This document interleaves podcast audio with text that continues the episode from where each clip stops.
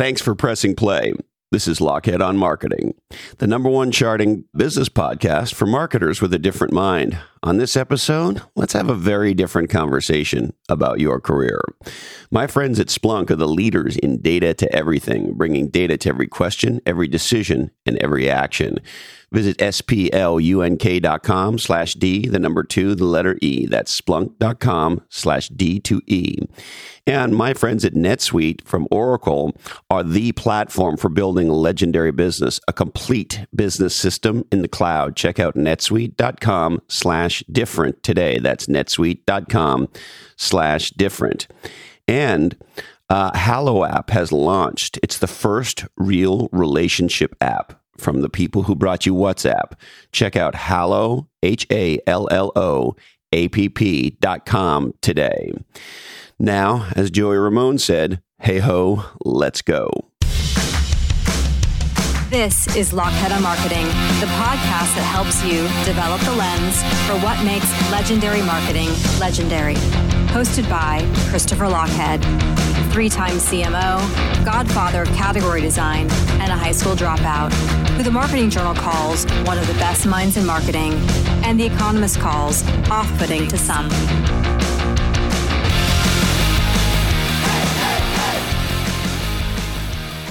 Today's episode is based on content from Category Pirates. Go to lochhead.com and uh, check out the show notes for this episode if you want to read the full Category Pirates uh, newsletter on this topic. All right, so welcome to the YOLO economy. You've probably heard this term. It stands for You Only Live Once.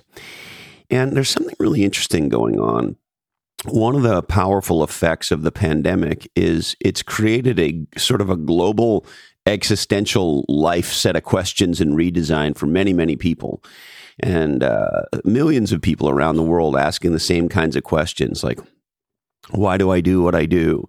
Does my work matter to me? Uh, why do I live where I live? Am I making a difference in the world? How do I integrate my personal and professional life? I've always thought work life balance was a was a broken paradigm. You have one life, and sometimes you're working, and sometimes you're not. Sometimes you're playing, and et cetera, et cetera. And so, how do you really have flow in your life, regardless of the uh, use case of you, so to speak?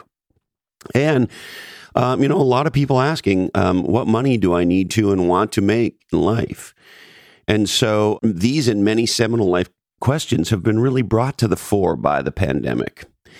Now, according to the New York Times, and there's a quote through to all the stuff that I mentioned in the show notes, uh, we are now in this thing called the YOLO economy, and people are saying, screw it and let's go YOLO.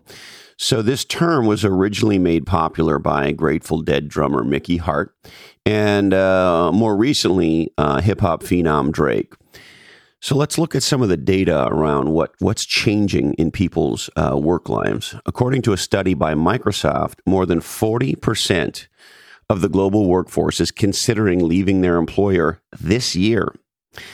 Uh, according to Blind, an anonymous social network that is popular in the tech world, 49% of its users are planning to land a new position in 2021.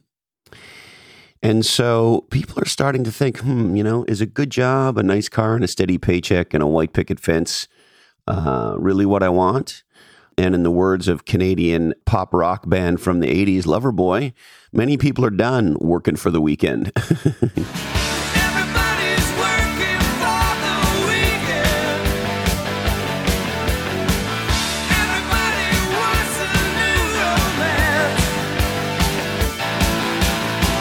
And so I think as a result of this pandemic, a lot of people are making a shift in their thinking.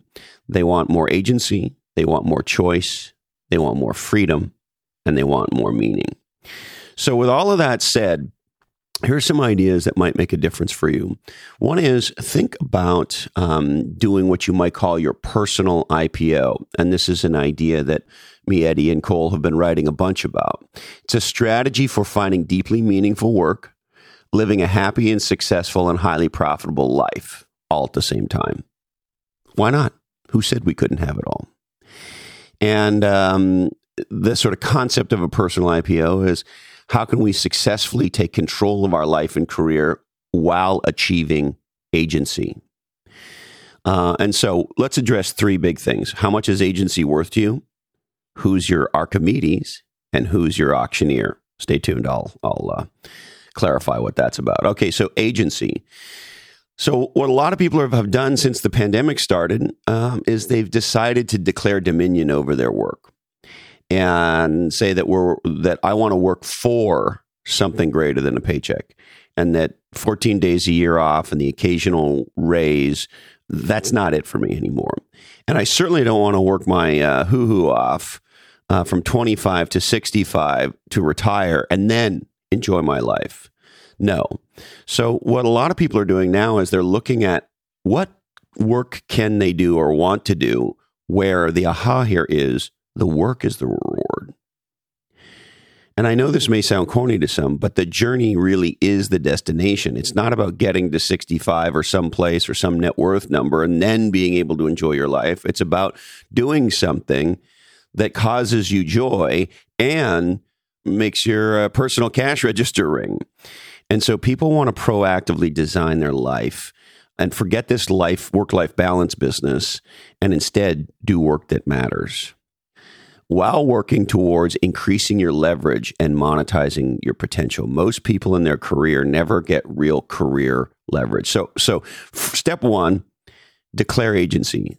Declare that you want dominion over your work and that you want to make it meaningful change. Now, the next question becomes who's your Archimedes? Archimedes famously said, If you give me a lever and a place to stand, I can move the world. And when people are looking to make a career change, it helps to have somebody who's an, Archimedes. Um, so you don't need the whole world to approve of your career change decision. Most of the time, all you need is one real supporter. One client if you're going solo, one customer if you're starting a business, uh, my friend Brittany Sp- uh, Fuse, who is the um, the founder of Malibu Milk. Check out Malibu Milk with a Y.com. Um, uh, it's the world's first organic flax milk. Well, when she created her product and really the category, the first place she took it was to Whole Foods. And her first customer was Whole Foods. So when she was leaving her job to become an entrepreneur, and to create organic flax milk at Malibu Milk, she started the company knowing that Whole Foods had placed their first order. That's another example of uh, an Archimedes. So what we're what we're looking for here is who is the person or people, but it's t- typically a small number who can springboard you forward, a new client, a new customer. And here's the other thing. Let's say you're just changing jobs. The sad part here is most companies will sort of treat you the way you've been. They see you for who you were. And so, for most of us, this has been true for me. Uh, you have to change companies and roles to move up, to achieve a personal IPO, for people to see you for who you are and who you are becoming, as opposed to who you were. And so sometimes your Archimedes is, is a person hiring you into a new job. And what you were looking for is whether it's a client, customer, or a new employer, what we're looking for with our Archimedes is somebody who will stand for your potential, somebody who wants to invest in your future and your potential and will see you not for who you were, but for who you could be and will value you as such because too many employers value you based on your past, not your potential. So look for that one person, that one place that is willing to invest in your potential. Now, as you do that, who's your auctioneer? Who is the person who will um, stand for your value?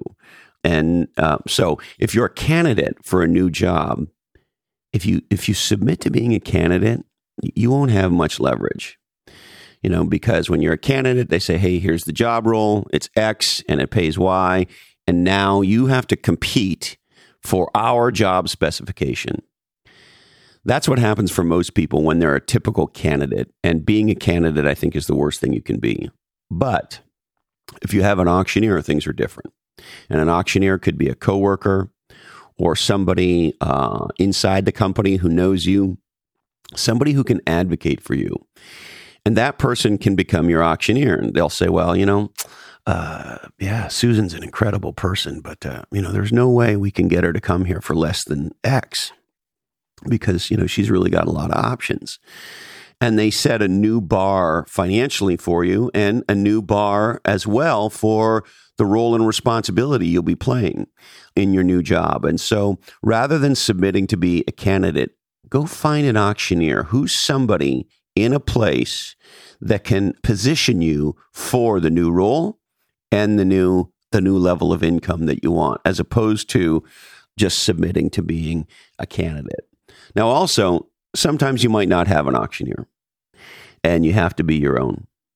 And so in that case, uh, if you are a candidate, there's a strategy here that most people never employ, which is to say, you know, hey, look, if you're looking for somebody, let's say, let's say, make it simple. Let's say you're looking for a CMO job, and you say, hey, listen, um, you know, if you're just looking for somebody who can build a good website and produce some great leads and drive some SEO and help on product marketing and make sure, you know, the brand is good and, and so forth and so on, that's great. I have all those skills, but um, I, I'm not your person.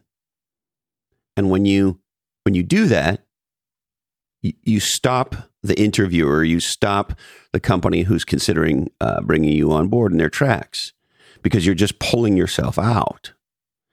You're also redefining the spec when you do this. Because invariably the person will say, well, then, you know, what do, why, why are you pulling yourself out? Why, what do you do? And you say, oh, well, you see, um, I specialize in designing and dominating market categories. I'm a category designer. And as you probably know, there comes a, a 18 to 24 month battle in most companies' lives uh, for who's going to be the category queen or category king in this category. I specialize in winning that battle.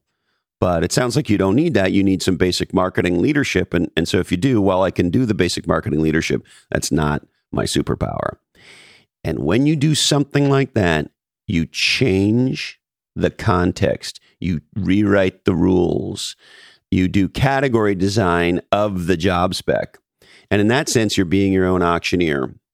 And also, and I know this is hard for a lot of people, when you have to be your own auctioneer, when there's nobody else to set your value, you also have to be able to look somebody in the eye and say, and that will be insert large dollar amount here that makes you scared, X. And then once you say it, shut up. Bite your tongue and shut up. So if you're in a situation where you are applying for a job, make sure you position yourself accordingly. One of my favorite expressions position yourself or be positioned.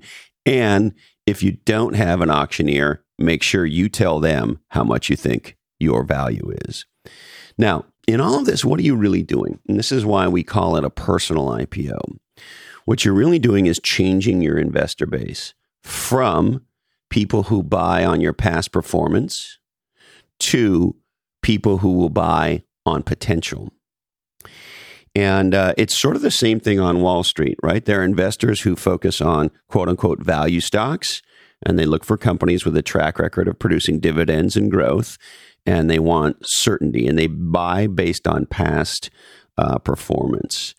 If you really want to create an uptick in your personal income and monetize yourself, aka do a personal IPO, you need to shift from a place where they're valuing you based on your past performance, which is typically your former or current employer, to a place who will pay for potential. And I'll, I'll share with you a story about this. Uh, I have a, a, dear friend who is a, a, superstar financial executive, and she's in her uh, mid 30s. And she called me a little while ago, and um, she was being recruited for the number two job at a red hot company um, who was looking to go public.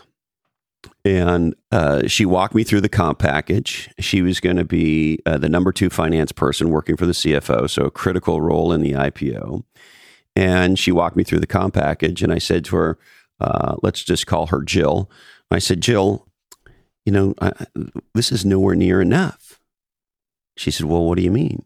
And I said, I think they need to pay you double this package. And she says to me, Well, I, I don't have the experience. I've never taken a company public. You know, I, I, there's nothing in my. Pa- I'm an up and coming, you know, executive type of thing. I don't think I'm worth that much. And I said to her, "You are shifting from people paying you for your history, your past performance, to people buying on potential." If they wanted a been there, done that person, a number two person in this case in finance, to help take the company public, they'd be recruiting that person. They're not. They're recruiting you. So they've already made a decision. They want an up and coming executive. They want somebody with a lot of future potential.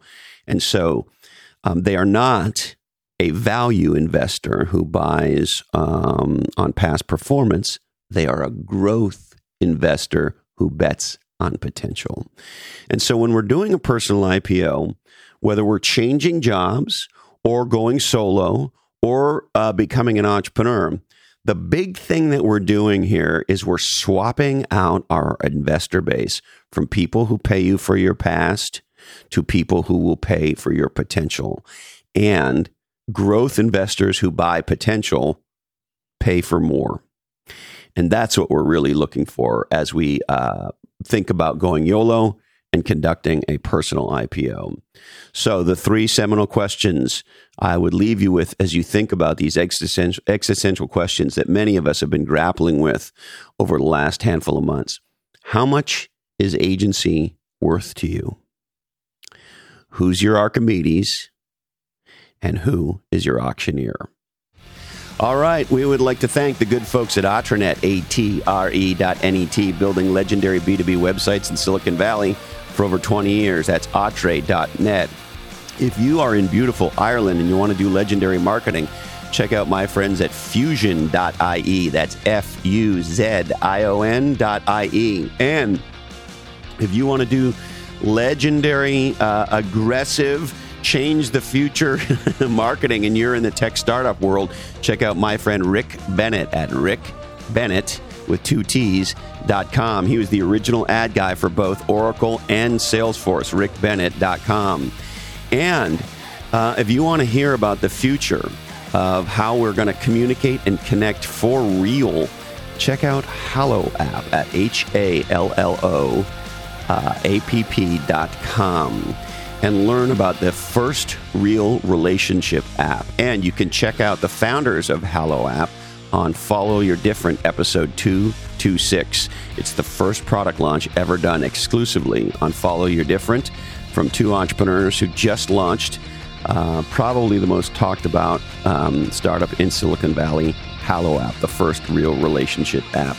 Also, check out my friends at, Ma- at uh, Podcast Magazine. And if you want a free lifetime subscription, go to podcastmagazine.com slash free and go beyond the mic. All right, I need to uh, warn you that this oddcast is the sole property of the Lochhead Oddcast Network, and it goes better with libations. Uh, please don't forget to tip your wait staff on the way out. And if you like it enough to listen, why not share this oddcast with your whole team, particularly anyone you know who's thinking about going YOLO and wants more agency in their life. Today's information is provided to you solely for informational purposes. Please consult your lawyer, shaman, mystic, doctor, trainer, sensei, spouse uh, or bartender before acting on today's episode, remember to listen to KD Lang, read Cole Schafer at honeycopy.com. We are produced and edited by the GOAT, Jason DeFilippo. Check out his podcast, Grumpy Old Geeks. Sarah Knox and Jamie J do legendary technical execution, and they build lochhead.com. Show notes by GM Simon, and Candy Dandy keeps all the trains running on time. That's it. Please stay safe, stay legendary. Uh, and the thought I'll leave you with comes from Lily Tomlin, who said, The trouble with the rat race is even if you win, you're still a rat.